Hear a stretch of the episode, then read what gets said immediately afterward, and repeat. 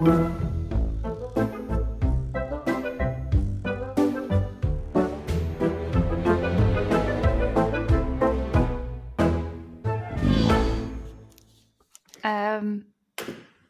ik ga gewoon lezen. Ik heb het afgeprint, want ik ga gewoon niet naar jullie kijken zelfs. Ik durf niet.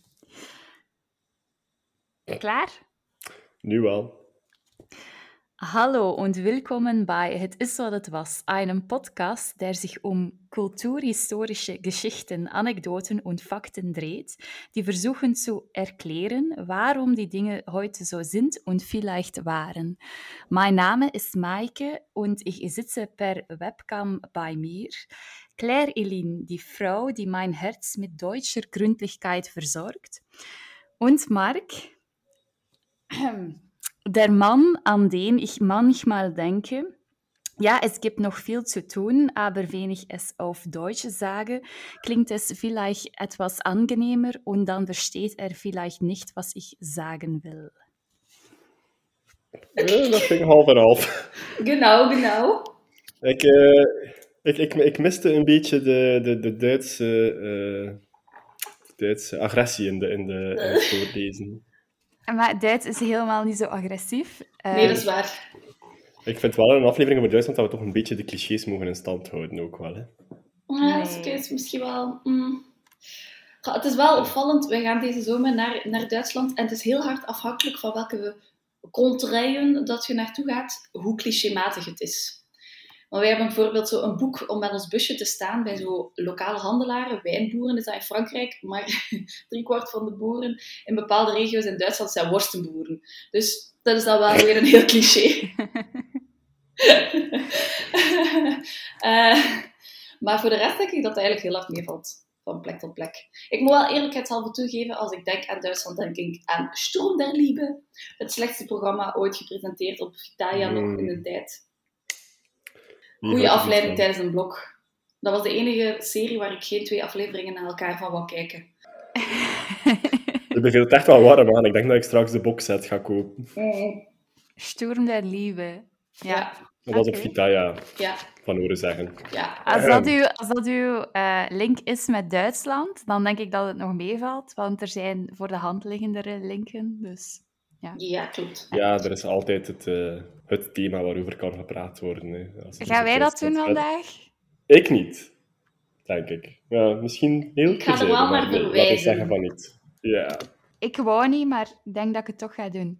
Het gelijk. Maar- We zien wel. Spannend. We zien wel, inderdaad. Oké, wie begint er? Eh, zal ik? Dat is eh, Nestor van eh, dit programma.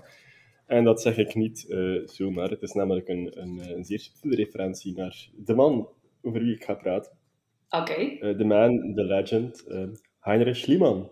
Oeh, Ah ja, zalig. Ja, het, het, het, het zou mij heel verbaasd hebben moest er geen zucht van herkenning geklonken hebben doorheen de webcam. Gelukkig was dat wel het geval. Nee, het is namelijk zo, mijn eerste gedachte was, eh, naar analogie met de aflevering over Frankrijk, van we gaan eens kijken wat is er zoal in Duitsland gevonden qua noemenswaardige archeologica.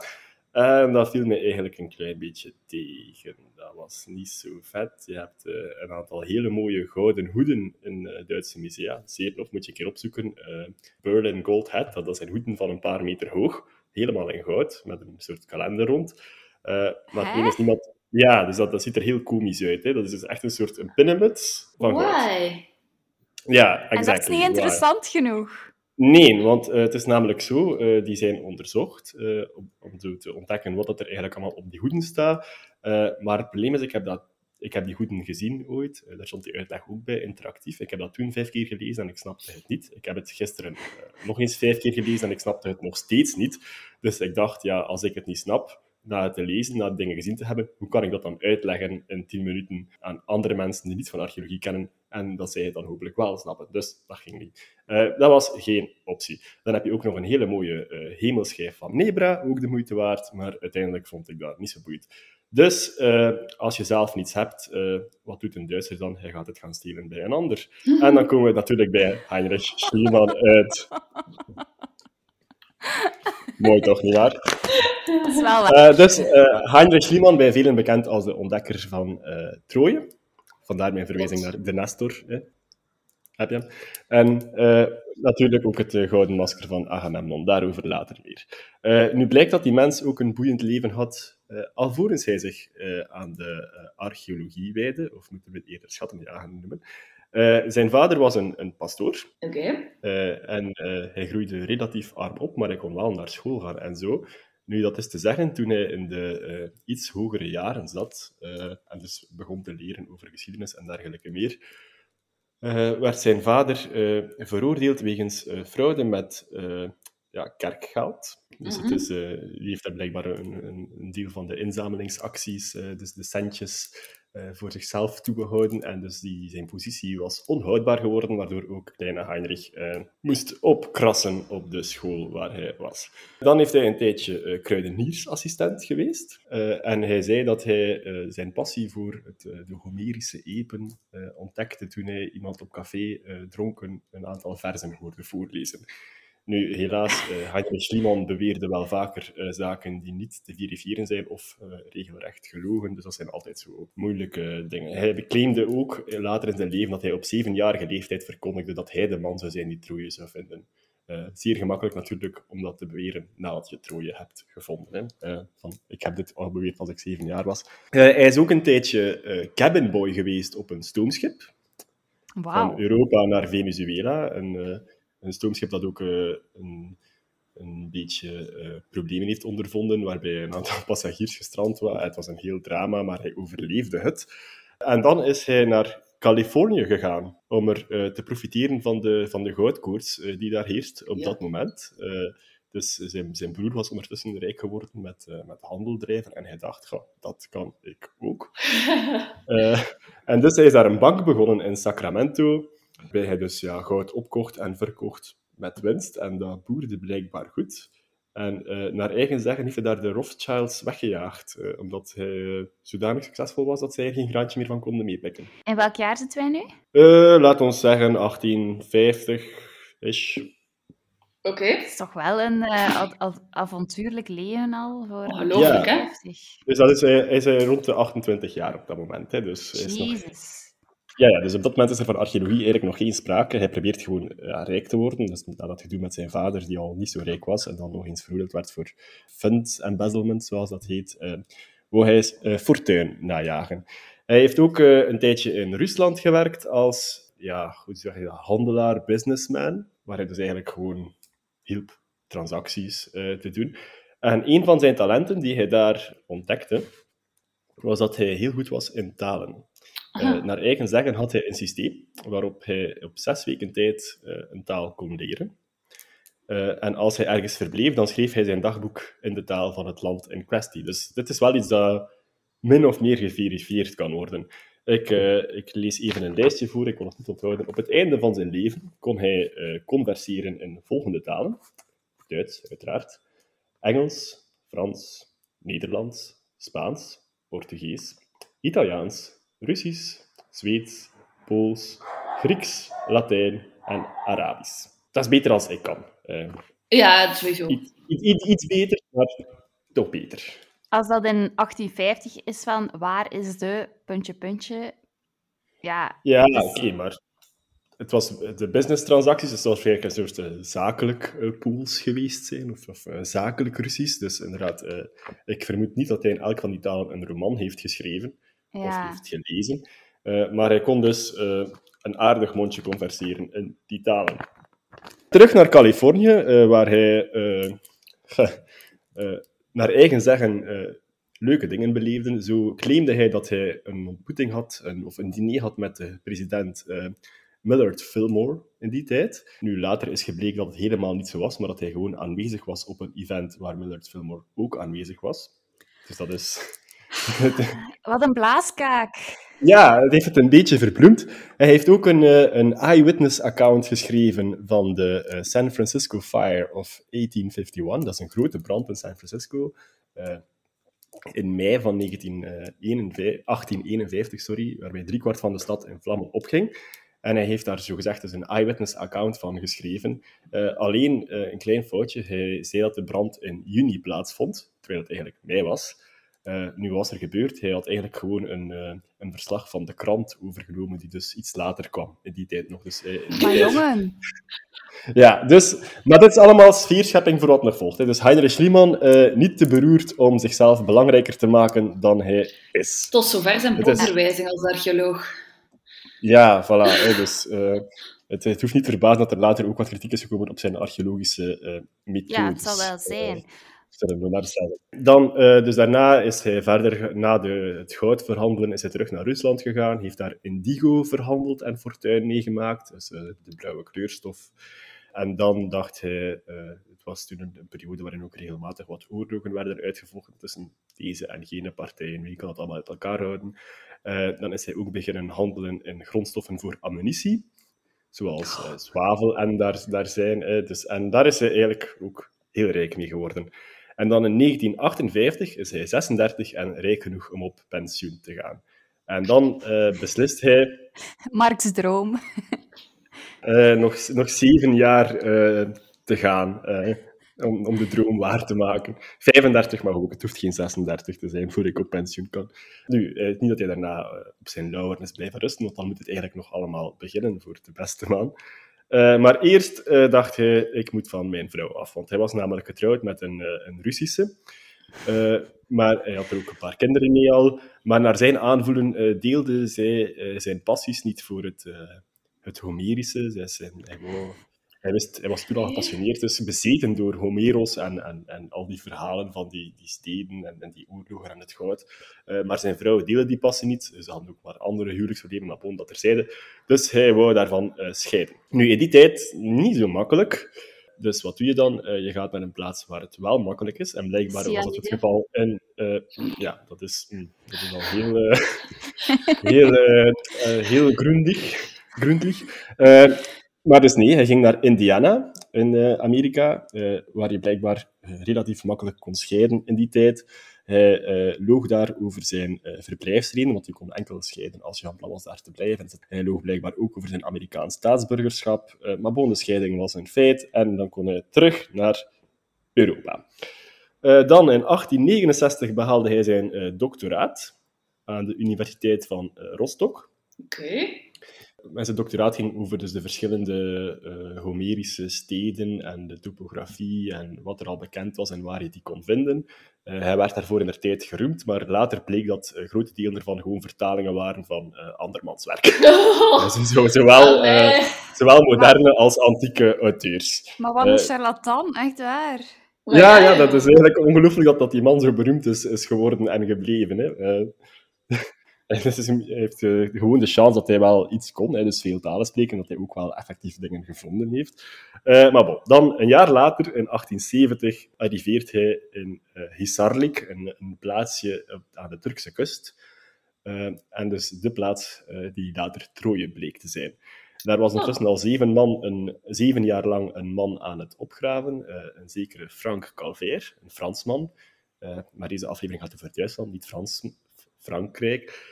Uh, dus wat deed Heinrich Schliemann? Uh, hij werkte samen met die Frank Calvert en ging later met alle glorie lopen. Zo gaat dat. Ze bezaten elk ongeveer de helft van het grondgebied waarop Troje uh, ligt. En ook later was de familie van Frank Calvert niet zo blij met hoe de zaken verlopen waren en hebben ze de, de Schliemans aangeklaagd om een deel van de, de vondsten op te eisen.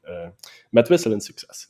Hij uh, gaat daar uh, zeer drastisch op zoek naar het Troje, dus het Troje van de Trojaanse oorlog. Je moet weten, er mhm. zijn meerdere Trojens. Hè, dus, uh, Is dat? Wel, Troje wordt verwoest en dan wordt er een nieuwe stad boven gebouwd. Dus, ah, okay, Troje was een stad ook in de Romeinse tijd, Hellenistische tijd, in de oude bronstijd, de tijd, de late bronstijd. En dus, dat is een geschiedenis van duizenden jaren. Ja, ja, oké. En het enige dat hem interesseerde was de periode van de Trojaanse oorlog. Dus wat vond hij dan van, ja, al die Romeinse resten en die uh, iets recentere resten, dat is toch de moeite niet om dat op te graven. Dus hij heeft daar, in de spirit van uh, Deutsche Gründlichkeit, heeft hij dat opgelost door daar uh, dynamiet te gebruiken. Oh my god. Want ja, who cares, right? En dus die bovenste lagen weg te blazen. Uh. tot hij op een dag koperen object aantrof. Hij schrijft het over in zijn dagboek, en daaronder lag goud. En hij dacht, ha, het is prijs. Uh, dus hij stuurt alle werkmannen uh, weg, want ze zouden wel eens hebzuchtig kunnen zijn. Uh, ironie. Wat?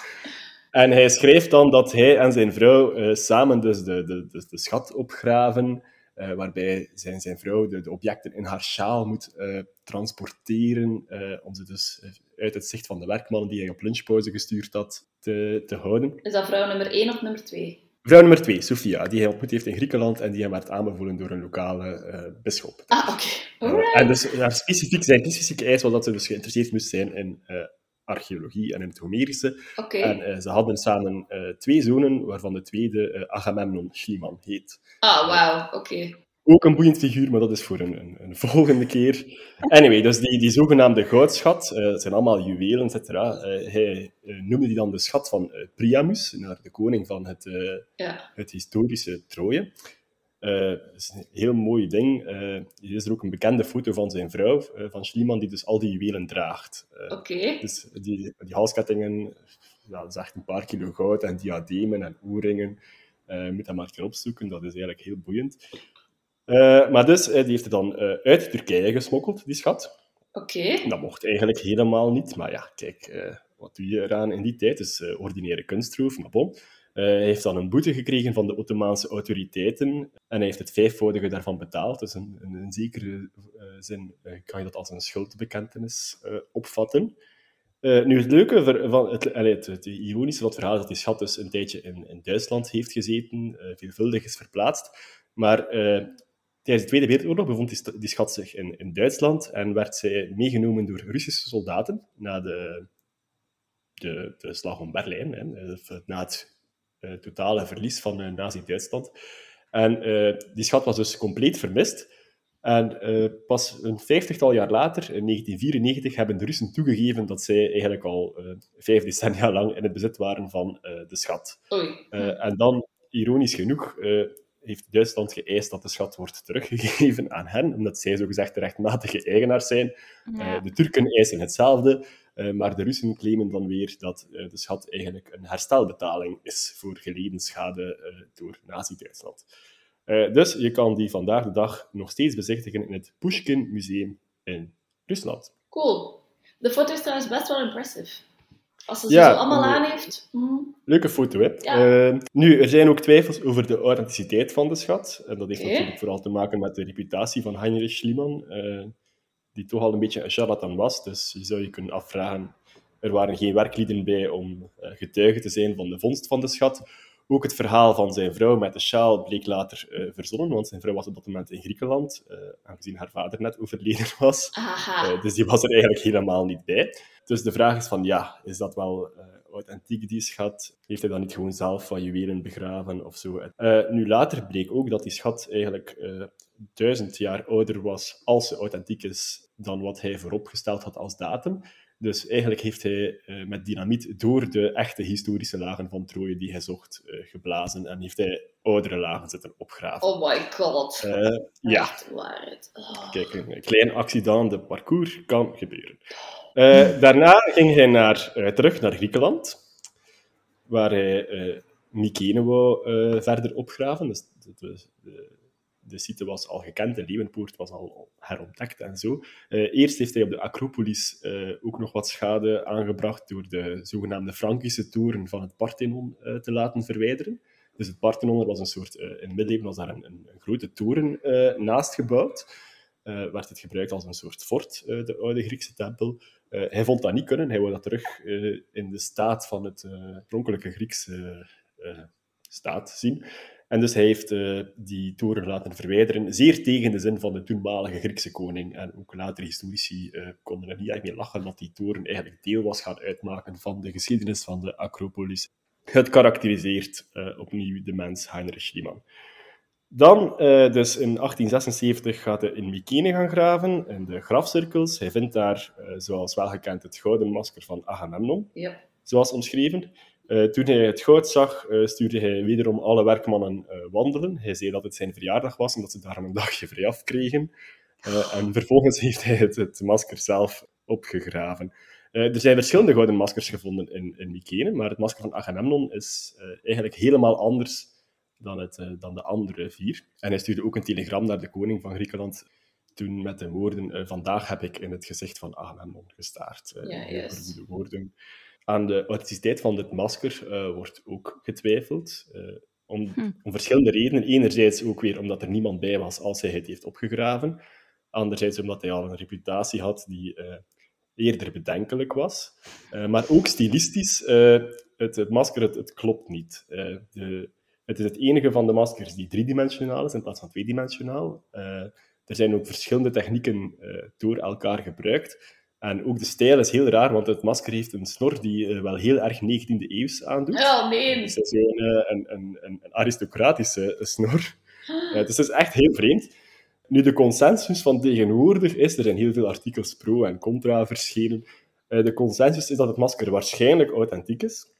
Ah, ja. Eh, maar dat het wederom veel ouder is dan eh, wat Heinrich Schliemann zelf hoopte. Dus hij dus zeker niet aan Agamemnon zelf heeft toebehoord. Eh, maar dat mogelijk, eh, dus dat het masker wel authentiek is, maar dat mogelijk Heinrich Schliemann of iemand anders er een beetje mee eh geprutst heeft om het er eh, een beetje koninklijker te doen uitzien. Dat het eigenlijk gewoon een standaard gouden masker was, waar dan I don't know, een, een aristocratisch snorretje van die tijd werd ingekerfd. eh, en Ja, dan als zo wat extra details. Dus het, ja, het is dat. Het was misschien niet episch genoeg en hij dacht, hm, ik ga het hier ietsje koninklijker maken en dan klopt mijn verhaal. Het is, eh, dat is nog een, een open vraag. eh, men weet het niet. Maar als je dat masker ziet, dan denk je echt van, ja, dit is gewoon een, een, een, een 19e-eeuwse businessman. eh. Wat een stoten. Ja, ja, echt. Hè. Heel vreemd.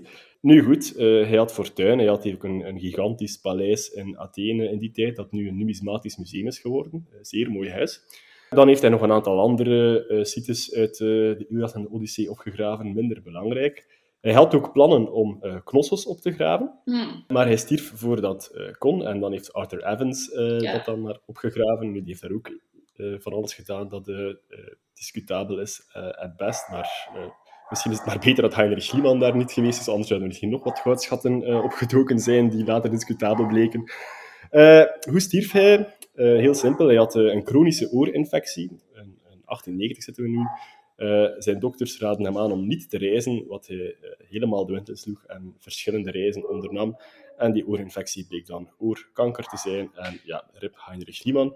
Hij werd begraven in Athene in een, eh, in een tombe die zeer groots aandoet. Het is een soort Griekse tempel op een, op een monument. En dan eh, onder die, dat monument ligt hij begraven. Dus in miniatuur weliswaar, hè, maar... What the hell? Hij is begraven in miniatuur of de tombe is in miniatuur? Wel, de tombe eh, lijkt op een tempel, maar de tempel is niet even groot als een echte tempel. Het is dus, Ah, ja. het is niet alleen maar een tempel, Oh. maar op formaat van een eh, gemiddelde doodskist. Hè. Ja, ja, dus daarover, het lijkt een beetje op het mausoleum van Halicarnassus, maar eh, in kleiner eh, formaat. Eh, zeer kleurrijk figuur, die later ook heel veel krediet, kritiek heeft gekregen op zijn opgravingsmethodes. Anderzijds Terecht. wordt er wel gezegd van, ja, je mag dat niet vergelijken met de hedendaagse tijd. In die tijd ging het er sowieso al wat anders aan toe. Ja, maar zelfs voor toch? zijn tijd werd hij omschreven als een... his methods were savage and brutal, schrijft eh, een andere criticus van hem. Eh, ja, als je dynamiet gebruikt, eh, dan kan het al eens gebeuren dat je eh, later toch wel terecht wordt eh, gewezen. Ja. Eh, maar dus, eh, ja, le- leuk figuur. Eh, er zit meer in dan ik vooraf dacht. Ik herkende hem eigenlijk al enkel als de, als de archeoloog. Ik Eh, ook. Maar dus hij had daarvoor ook al heel wat eh, eh, watertjes eh, doorzwommen en eh, dingen meegemaakt of gezegd dat hij ze meegemaakt had. Het is, Oh eh, het is soms moeilijk om... men zegt ook van Schliemann dat hij het moeilijk had om eh, feiten te scheiden van, eh, van wat hij wou, van het eh, narratief. Eh, dat is ook over zijn eigen leven gaat die vergelijking perfect op. Want de mensen dachten alleen, ja, Schliemann heeft dan Mickey en Troy ontdekt, maar kleurrijk, allee, ze waren allemaal, allemaal kleurrijk in die tijd, hè, maar... eh, Ik ga het hebben over de inspiratie voor de Joker en Oh. het Duitse meisjesidool en eigenlijk internationaal meisjesidool van de jaren 20 en 30. Ik heb Ehm, geen idee. Zijn naam, Sorry. zijn naam, maar je gaat hem wel, er gaat echt wel een, een frank en een euro en een Duitse mark gaat ook wel ik ben van. aan James Dean aan het denken, maar die is later zeker. Ja, dat is veel Dean later. En dat is ook geen Duitser. Nee, voilà. De naam is Konrad Veit.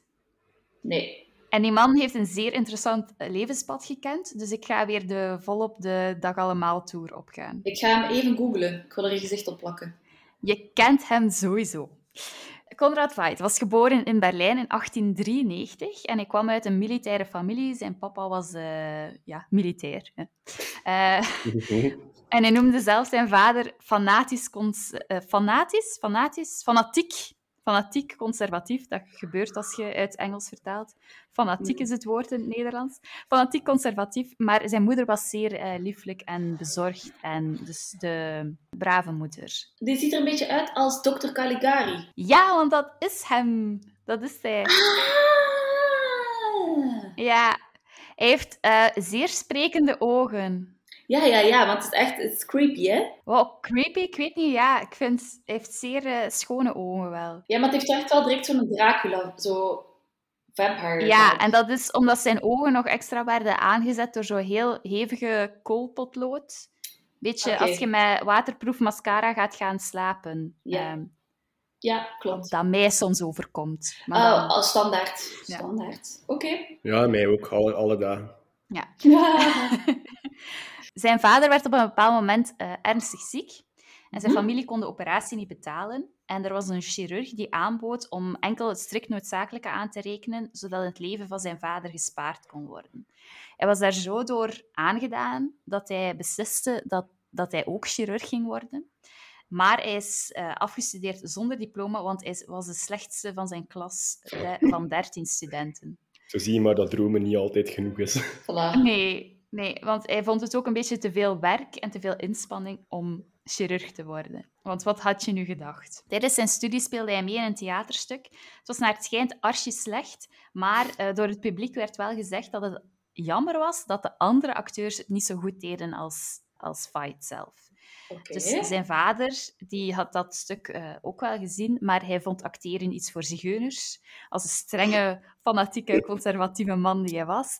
Maar toch, ja, hij was uh, geprikkeld, die, uh, die Conrad Veidt. En hij ging naar uh, Berlijn, rondhangen rond die Berlijnse theaters, zodat hij opgemerkt zou worden. Hij deed ook auditie bij Max Reinhardt, maar die zat de hele tijd uit het raam te staren terwijl hij auditie aan het doen was. Wow. En ik heb dat zelf ook meegemaakt. Als ik ingangsexamen deed, dan, waren ze, dan had ik twee mensen waarvoor dat ik auditie deed en die zaten uh, uh, koffiekoeken te eten. Ah, klassiek. Dus ik denk dat dat zo typisch is. Uh, ingangsexamen?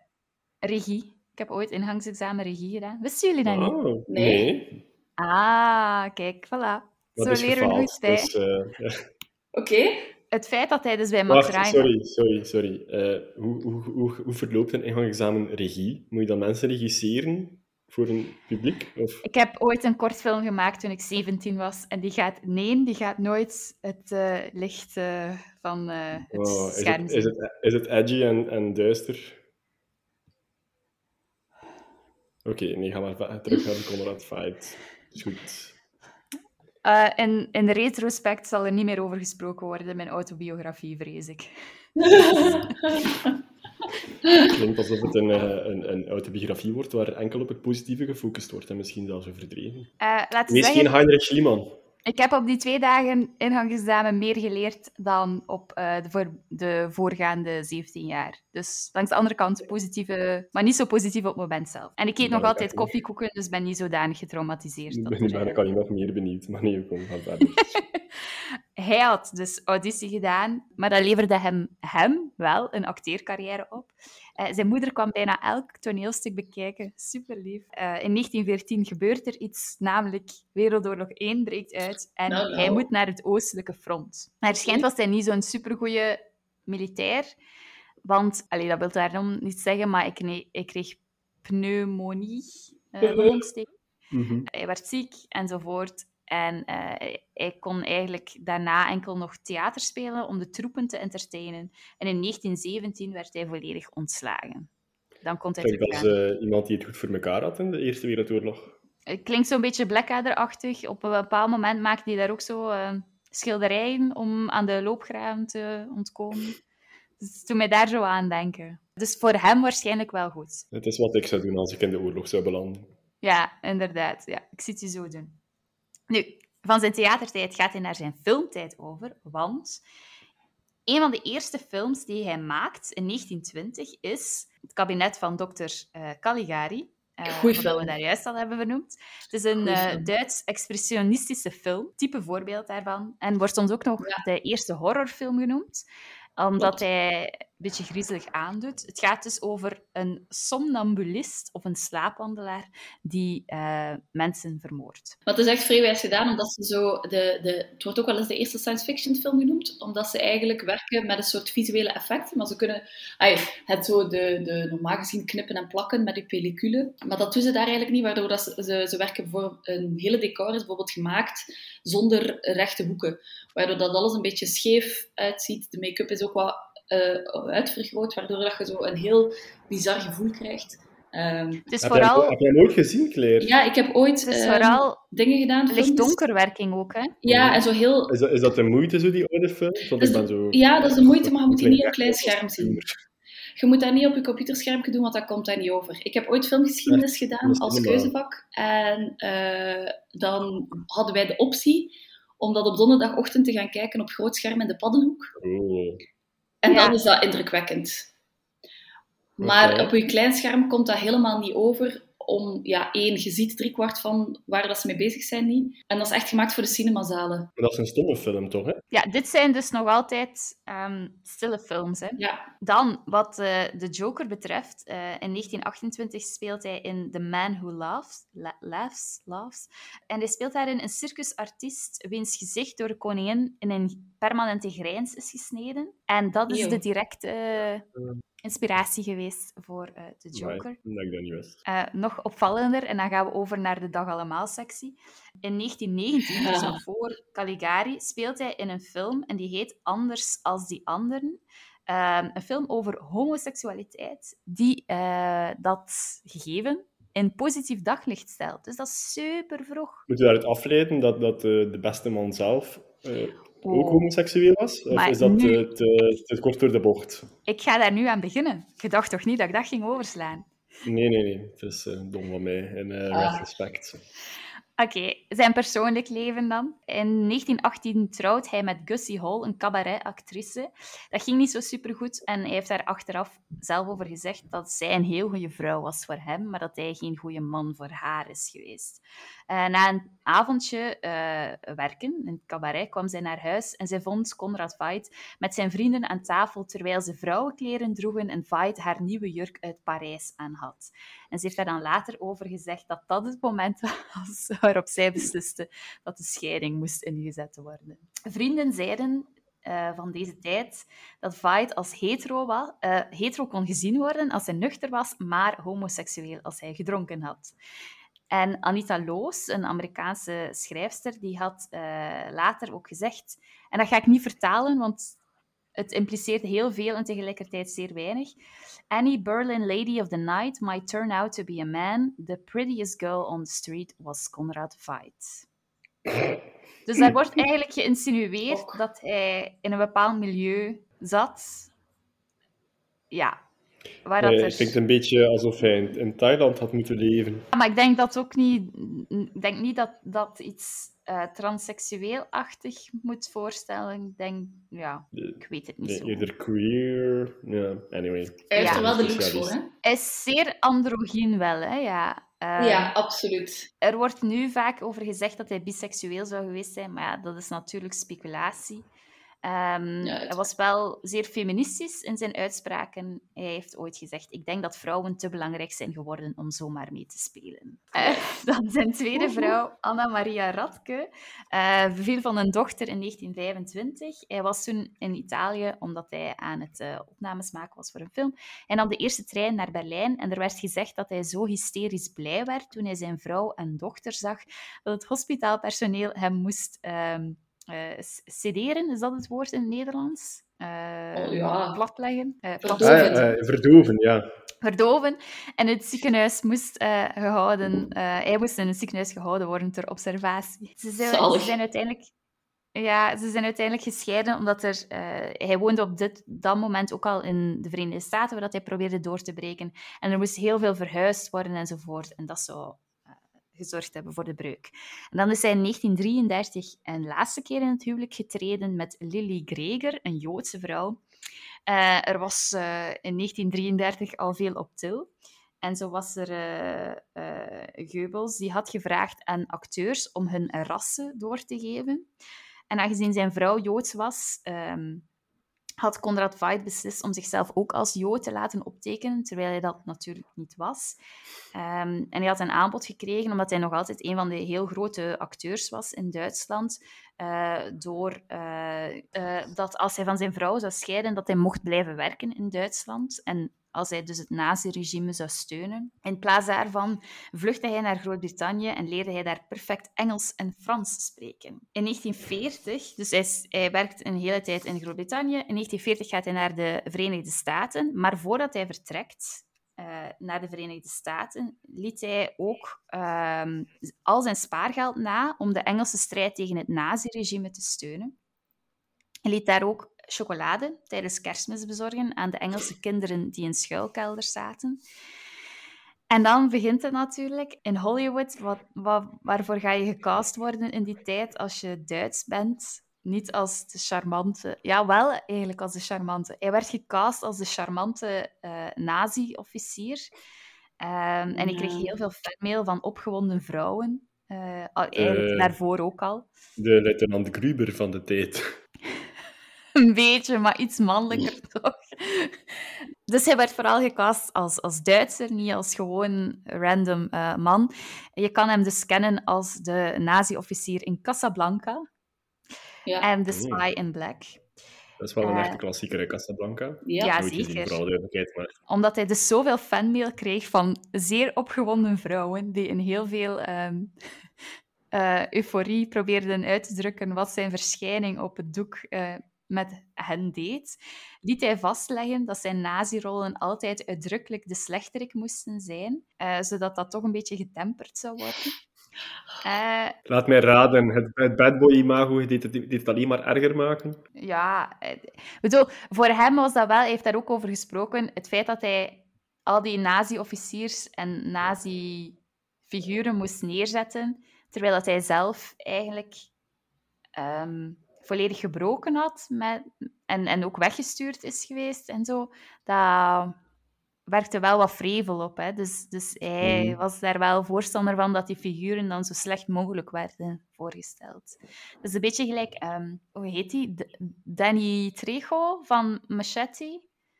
Ah, die. Die, die, die vraagt ook altijd dat om, als kinderen naar die film zouden kijken waarin dat hij speelt, dat hij altijd uh, Boontje altijd om zijn loontje komt, omdat kinderen niet zouden denken dat dat de misdaad loont.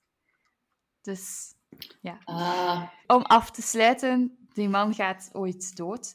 Um, in de jaren dertig al had hij ontdekt dat hij de erfelijke hartziekte waaraan zijn moeder was gestorven ook had. En ik kreeg daar uh, nitroglycerine tabletten voor, dus wat er in dynamiet zit. Ik heb dat opgezocht. Blijkbaar wordt dat, dat dus gegeven, hè?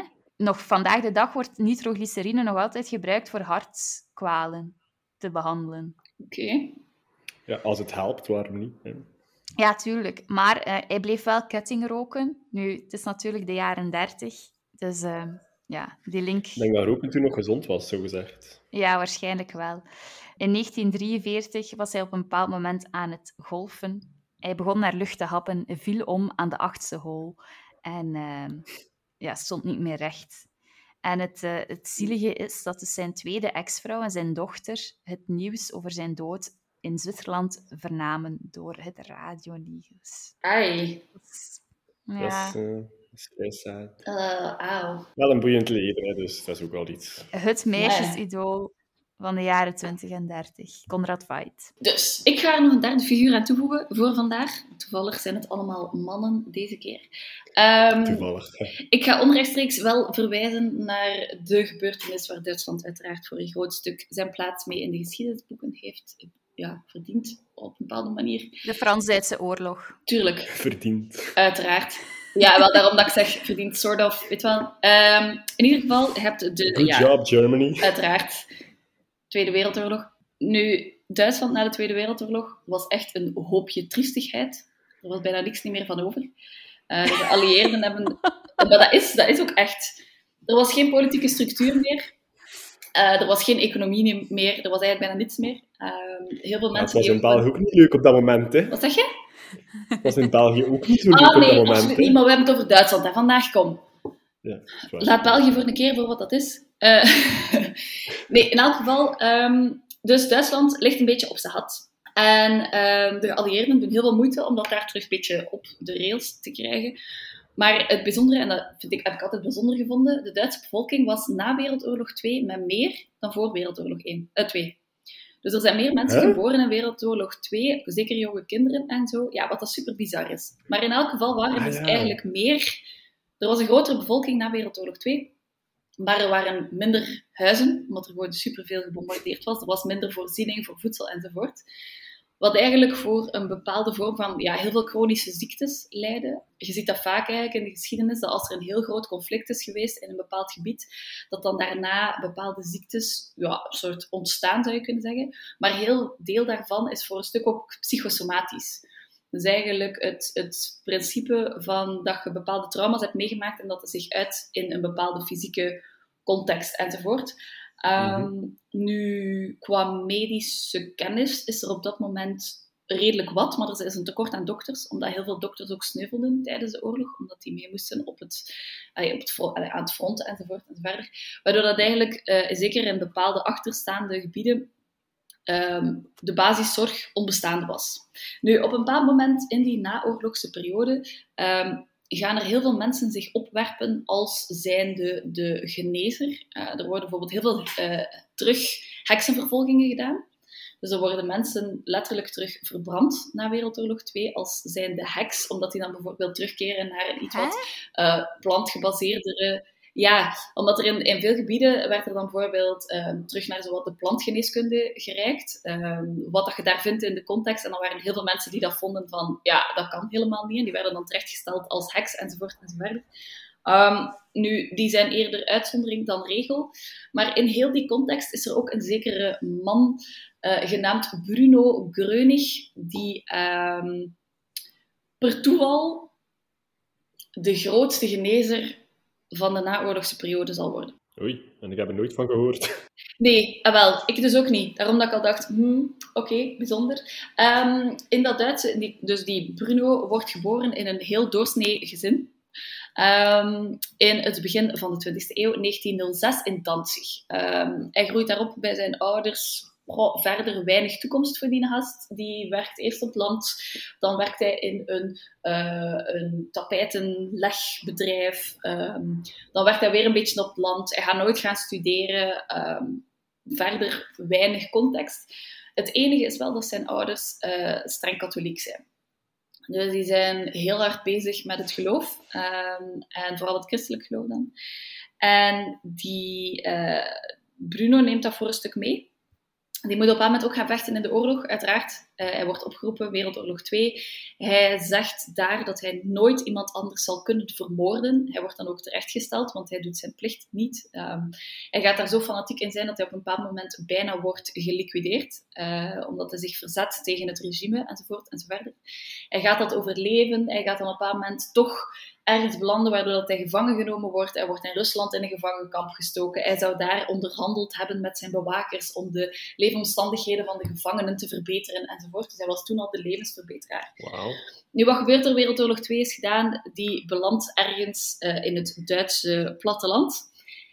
En het begint allemaal op het moment dat een, een zekere vader van een jongetje met een spierziekte op een bepaald moment gaat beginnen verkondigen dat Bruno zijn zoon heeft genezen door in de buurt te zijn. En daarmee begint het. Want die vader beweert dat, de krant pikt dat op, eh, de krant verspreidt dat. Nu, je moet je echt wel voorstellen, je zit in een, in een, in een context waarin dat er gewoon niks meer is. Er is geen zekerheid niet meer. Veel gezinnen zitten gewoon compleet aan de grond en nemen elke strohalm die er is van hoop en gaan daar compleet in op. Ehm, en voor veel mensen is dat dus die Bruno. Ehm, wat is eigenlijk zijn basisidee? Hij zegt zelf dat hij eigenlijk gewoon iemand is die ehm, het idee dat hij zegt is eigenlijk van er is, een, er is een constante stroom van energie waar dat wij als mensen eigenlijk altijd op kunnen aansluiten en die energie kan genezend zijn.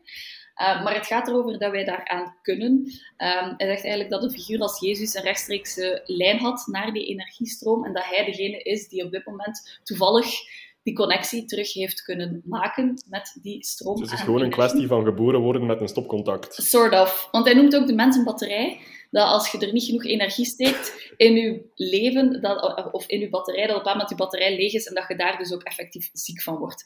Maar wat zegt hij ook? Van, eigenlijk is de belangrijkste taak van de mens... Niet verkeerd eigenlijk, hè? dat is de burn-out uh, dat hij omschrijft. Maar wat zegt hij? Hij zegt eigenlijk dat de belangrijkste taak voor een mens op gezondheidsvlak is tijd voor jezelf nemen en tijd in jezelf steken. Dus wat wij vandaag selfcare noemen, dat zei hij toen. En hij zei ook van de enige en de beste manier om eigenlijk te genezen is om één, te luisteren naar je lichaam, twee, er tijd voor te voorzien en ook alleen maar met jezelf bezig zijn op dat moment.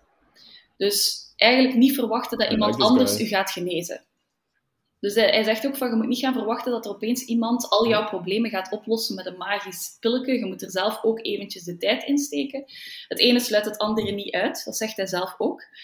Nu, wat is het probleem met heel die figuur? Zijn ideeën, ça va, maar de kranten, my god, wat die daarover schrijven, dat is echt hallucinant. Er is op een moment een krant die gaat beweren dat hij, um, ja, hoe moet je dat zijn? Eigenlijk dat, dat hij, uh, ja, veel kranten zien in hem eigenlijk de nieuwe Messias, zou je zeggen. Um, er worden zelfs, en dat is dan weer het verkeerde kantje, uh, zijn ideeën gaan zodanig populair worden dat op een bepaald moment uh, zijn woonplaats echt een soort bedevaartsoord gaat worden en dat op een maximum capaciteit 30.000 mensen dagelijks zal ontvangen. En hij gaat daar ook een speechen. En er zijn mensen die eigenlijk zijn speech vergelijken met het effect dat Hitler had helemaal in het begin. Dus voordat heel de Wereldoorlog 2 en zo begon, eigenlijk Hitler als politicus, dat hij op het moment dat hij eigenlijk zo retorisch heel sterk was, dat hij zo wat de nieuwe Messias wordt gezien, maar zo de Messias die zodanig tegenover Hitler staat, dat het juist niet meer zo slecht kon zijn als Hitler. Dus daarom dat hij ook zo hmm. op handen ja, wordt want ik zie Hitler niet, niet speechen en zijn gekende stijl over, over, over self-care. Nee, voilà, totaal niet. Alles behalve. Maar dus een van die kranten zegt... En draag zorg voor jezelf. Um, er zijn op een bepaald moment dus ook... Dat is moeilijk. Ah, wel, voilà. Um, maar dus die mens is eigenlijk echt in al zijn... Alles wat hij zegt en alles wat we hebben van video, zegt hij eigenlijk van ja, je moet altijd een beetje gewoon op het gemak, self-care, wees lief voor jezelf enzovoort. En dan zijn er kranten die onder andere dit soort dingen schrijven over de man. Um, Zieken genezen is het makkelijkste wat ik ken, verklaarde Greunig toen hij s'nachts om twee uur tot de wachtende sprak. Ik ben geen medicus en ik wil er ook geen zijn. Het is een goddelijke kracht die ik bezit. Ik neem horloges in de hand en laat wijzers voor en achteruit lopen. Ik schakel op een afstand radiotoestellen uit en breng motorfietsen tot staan. Zo werk ik ook met zieke mensen. Terzijde, de toevoegingen van de horloges en van de radiotoestellen, dat is compleet door de krant eraan toegevoegd. Heeft hij zelf nooit gezegd. Um, hij zegt van, ik mag geen salaris nemen, anders is mijn heilzame kracht verloren. Ik doe dit niet voor de job. Blijkbaar is er iets aan mij dat jullie aantrekt. Het is dan ook mijn taak om jullie dat te geven. Um, en dan ja, wordt er van alles gezegd over zijn uh, manier van werken. Nu, onder dat artikel staat er dan ook dat um, die bepaalde krant eigenlijk zich afvraagt of Greunig ook niet degene zal zijn die uiteindelijk wereldvrede zal afdwingen en atoomwapens kon verslaan. Nogmaals voor de duidelijkheid, die mens heeft dat zelf nooit gezegd. Uh, maar om maar te zeggen wat de media er wel eens, uh, zoals de dag allemaal, een laagje aan toevoegt. Nu, uh, achteraf is heel, alles wat hij eigenlijk zegt en doet, um, onderzocht ook op, op medisch vlak. Uh, er zit heel veel ja, charlatanerie tussen, uiteraard. Uh, er zijn heel veel zaken die je gewoon niet kunt verklaren. Maar anderzijds is het wel... Het is een beetje een recurring team hè, vandaag. Ja, wel, blijkbaar. Maar anderzijds zijn er ook wel uh, papers die eigenlijk zeggen dat veel van de ziektes die hij geneest, zeg maar, door zijn aanwezigheid, is eigenlijk door dat psychosomatische, dat hij mensen een doel geeft. Dat is een beetje hoe dat placebo ook werkt. Hè het moment dat iemand eigenlijk tegen u zegt, ja, jij kunt dit zelf overwinnen, dan zijn er ook effectief mensen die daar voorbij gaan. Dat gaat zelden over fysieke klachten, maar dat gaat bijvoorbeeld over chronische hoofdpijn. Dat gaat over zo'n dingen. Dus mhm. er zijn wel degelijk mensen die door zijn figuur eigenlijk er beter op geworden zijn. Maar zo de mirakelstukken waarin dat hij iemand die doof is terug zou laten horen en zo, ja, dat, dat is natuurlijk ehm, niet wat hij... Moeilijk, ja, dat is moeilijk dat hij dat ook effectief zou gedaan hebben. Hij gaat dat eigenlijk ook blijven doen op, en het ding met hem is ook weer, um, hij zelf zegt van, ik wil daar niet voor betaald worden, maar zoals dat gaat in de geschiedenis, zien andere mensen daar natuurlijk wel geld in. En gaan eigenlijk een heel aantal mensen rondom hem zo reliquieën gaan beginnen verzamelen. Hij heeft dan bijvoorbeeld iets aangeraakt en dan gaan ze dat inpakken in aluminium en dan gaan ze dat verkopen aan mensen van, kijk, hier zit ook de energie van Grönig in, uh, neem dat mee naar huis en betaal er zoveel voor en jij zal genezen. Dus hij wordt echt ook zo op een bepaalde manier zo'n soort religieuze martelaar maar ook weer zegt hij zelf van dat is allemaal niet nodig, doe chill. Ehm, hij heeft op een moment in de speech ook echt gezegd, ik weet echt niet wat jullie hier doen. Ik ben vereerd dat jullie hier zijn, maar, maar het ligt niet per se aan mij. Jullie kunnen dit ook zelf, enzovoort. Verder. Enfin, wordt een heel groot figuur. Um, hij blijft eigenlijk altijd wel zeer, zeer bescheiden. Zijn hoogtepunt was dus rond 1949. Dan gaan er ongeveer 13.000 mensen dagelijks naar zijn uh, ja, residentie komen. Ehm, er waren heel speciale ja, edities over zijn, allee, over zijn verschijning enzovoort. Uiteindelijk gaat hij de mens zelf sterven aan uh, darmkanker. Uh, op 52-jarige leeftijd. Eens hij dood was, uh, zijn veel mensen zijn leer beginnen overnemen. En als je vandaag zijn naam intikt in Google, dan krijg je pas als vijfde optie de Wikipedia-pagina. De opties daarboven zijn allemaal websites over zijn leer, met filmpjes over wie hij is, waarom zijn idee van zijn, het, het, eh, het investeren in jezelf enzovoort enzovoort, waarom dat, dat belangrijk is, hoe dat je dat moet doen, hoe dat, er worden zelfs cursussen aangeboden enzovoort enzovoort. Dus hoewel hij zelf dood is, is zijn input wel alive and kicking. Nu, wat dat interessant is aan die figuur, is dat je dat eigenlijk heel vaak ziet na een groot wereldconflict, dat dit soort zaken voet aan grond krijgen en daar ook blijven in rondkabbelen. Ehm, en ergens geloof ik ook wel dat dat voor veel mensen op dat moment wel een soort echte strohalm kan geweest zijn. Um, je zit zo aan de grond, je mhm. kinderen sterven gewoon letterlijk van de honger. Ik kan mij levendig voorstellen dat je op dat moment gewoon geen referentiekader meer hebt om überhaupt kritisch te zijn dan ga je daar gewoon in mee. En daar ben ik 100% van overtuigd. Is, het is ook een beetje wat ze, wat ze meegemaakt hebben na voilà. 1 uiteindelijk. Hè? Ja, absoluut. Maar dat met uh, iets ergere gevolgen dan een uh, bedevaartsoort. Maar ja, maar ja, het ding is ook bijvoorbeeld iemand als Hitler... Allez, wat dat hij heeft gedaan is niet oké, hè. Maar het idee waarin dat hij ooit is gestart... Understatement van de eeuw. Nee, nee, de maar is niet helemaal gepast, maar wat ik wil zeggen... Het was niet oké, maar... Als startende politicus had hij wel gegronde ideeën over hoe dat Duitsland erop vooruit moest gaan. Het is daarna gewoon compleet de pan uitgezwaaid. Maar aan zich, de basisidee waar Hitler ooit mee is begonnen, helemaal in zijn begin, als retoricus was die gigantisch goed. Maar ja, na een jaar is hij gewoon compleet loco in de coconut gegaan. En ja, de rest is ik, ik wil je begrijpen, Claire, maar ik denk dat we in het, in het kader van uh, commerciële redenen dit stukje toch best Nee, ik vind ook wel dat je altijd twee kanten van de geschiedenis moet zien. Ik leer dat aan mijn gasten ook. Je mocht nooit alleen zwart-wit bekijken. Vind ik wel belangrijk. Het is niet omdat ja, maar ja, onze, onze... Ik heb juist gezegd dat hij heel slechte dingen heeft gedaan, omdat hij ooit goed begonnen is. Dat gebeurt toch met driekwart van de mensen in de geschiedenis. Ja, met ons bijvoorbeeld ook. Zeer ah, ja, tuurlijk. Uh... ja. enfin, elk zijn Messias, eh? Um, Bruno Kreunig, mogen hij rest in peace. Um, ja, speciaal figuur. Ja.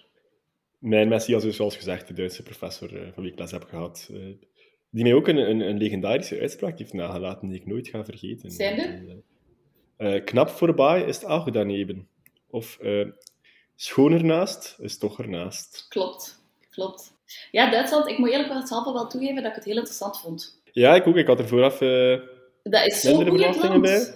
En dat, ik ga er ook echt niet graag op reis. Sorry voor onze Duitse vrienden. Ik ga het deze zomer voor de eerste keer testen, dus... Ze, ze, ze, moeten vooral uh, lekkerder eten leren maken, want dat is toch echt een, een, klein, een klein drama. Ik zei dat tegen mijn ouders een tijd geleden, dat we het over over Duitsland gingen doen. En uh, mijn papa dropt eventjes dat mijn broer vernoemd is naar iemand uit de DDR. Dus mijn papa heeft blijkbaar ooit de DDR bezocht, als dat nog de DDR was. Dus je mocht daar als toerist wel binnen, maar mensen van de DDR mochten niet buiten. En hij wou daar blijkbaar het Goethe-museum bezoeken. Um, en dat, dat ging niet. Hij mocht daar niet binnen als buitenstaander. Dat was een beschermde, uh, ja, beschermde collectie, zeg maar. En in het naar buiten wandelen is er iemand naast hem komen wandelen en die heeft een papiertje in zijn hand gestoken met een adres op en met de, de mededeling dat hij hem op dat adres moest ontmoeten die avond, um, om een bepaald uur. Dus mijn papa is daar naartoe gegaan en dat bleek dan uh, het hoofdkwartier te zijn van een ondergrondse boekenclub. Dus eigenlijk mensen die eigenlijk soort kritische boeken smokkelden van plaats A naar plaats B, zodat er toch een kritische stem kon ontstaan. Uh, mijn vader heeft daar dan de hele avond gezeten, heeft daar gebabbeld over allerlei ja, filosofen en, en dichters Dangerous. enzovoort. Cool. Um, om dan daarna te vertrekken en uh, ja, te gebaren alsof er niks is gebeurd. Mijn broer is dus vernoemd naar die mens die toen dat blaadje in zijn hand heeft gestoken. En dan als de DDR is gevallen... En hoe heet uw broer? Gerold. Um, Hmm. En dan is Cool. het, nadat de DDR is... Wel, ik wou zeggen, je, eh, je vader heeft eigenlijk gewoon een, een, een real life, dat is leven der anderen. eh dat is Sort toch of. wel, hè, meegemaakt. Ja, uh, want dan is de DDR gevallen. En dus, ja, mijn papa heeft die mensen ook nooit niet meer... Allee, terwijl dat de DDR daar was, ja, kon daar ook niet naar bellen of zo. Hè. Er waren ook geen nummers uit. Dat was Hmm. echt een, een eenmalig moment. Um, maar dan is de DDR gevallen en dan heeft daarna Gerold uit de DDR wel contact gezocht met mijn vader. En die zei dan een keer komen bezoeken om dan ook effectief kleine Gerold te ontmoeten. Dus die twee hebben elkaar ontmoet. Wat dat wel pretty Wow. awesome oh my is. god. Ja. ja, toen dacht ik Dat is ook echt een wel... cool verhaal. What? Ja, Daar moet, een, daar moet een boek over schrijven. Allee, Gerold moet daar een boek over schrijven. maar ja, en vooral ook zo... Ik ben zelf 27 bijna. En papa. Ja, wel papa meer dan, hè. En die, die, die vinden dat zo doodnormaal. Die dropte dat ook gewoon echt zo aan tafel. Zo, ah ja, ja, ik ben in de DDR geweest. Ja, ik weet ik dan nog wel, moest zo zo lang. En ik dacht echt, what the fuck, jij bent in de DDR geweest, hoe stoer is dat? Terwijl ik echt dacht dat mijn vader zo de absolute softie was op een bepaalde manier. Uh, dus ja, kijk, Duitsland. Dat klinkt zo als iets uit een heel ver verleden, maar... Ja, maar dat is helemaal... Dat is echt... maar dat is, Ja. is niet zo lang geleden uiteindelijk. Hè. Nee. Wel, de, de, mijn broer is dan geboren in het jaar dat de Berlijnse muur valt. 89. En dat is zot, hè. voor mij is dat echt geschiedenis, omdat ik gewoon nog niet geboren was. Dus in mijn hoofd van zo, ah, weet je, dat is allemaal voor mijn geboorte. Bon. Afronden? Afronden. Niet in thuis deze keer. Dat was de podcast voor deze week. Volg ons op Facebook of Instagram bij de Het Is Wat Het Was pagina's. Abonneer via Spotify, Apple of Google Podcast. En dan verlaten we jullie met een quote uit de vorige eeuw, maar zeer aansluitend bij wat Claire verteld heeft, van Frans Nobelprijswinnaar voor de literatuur François Mauriac. Ik hou zoveel van Duitsland dat ik blij ben dat er twee zijn. Dankjewel om te luisteren en bye bye. Ik ben heel blij dat je je. DDR-verhaal nog verteld hebt, want nu... Nu is het oké. Voilà.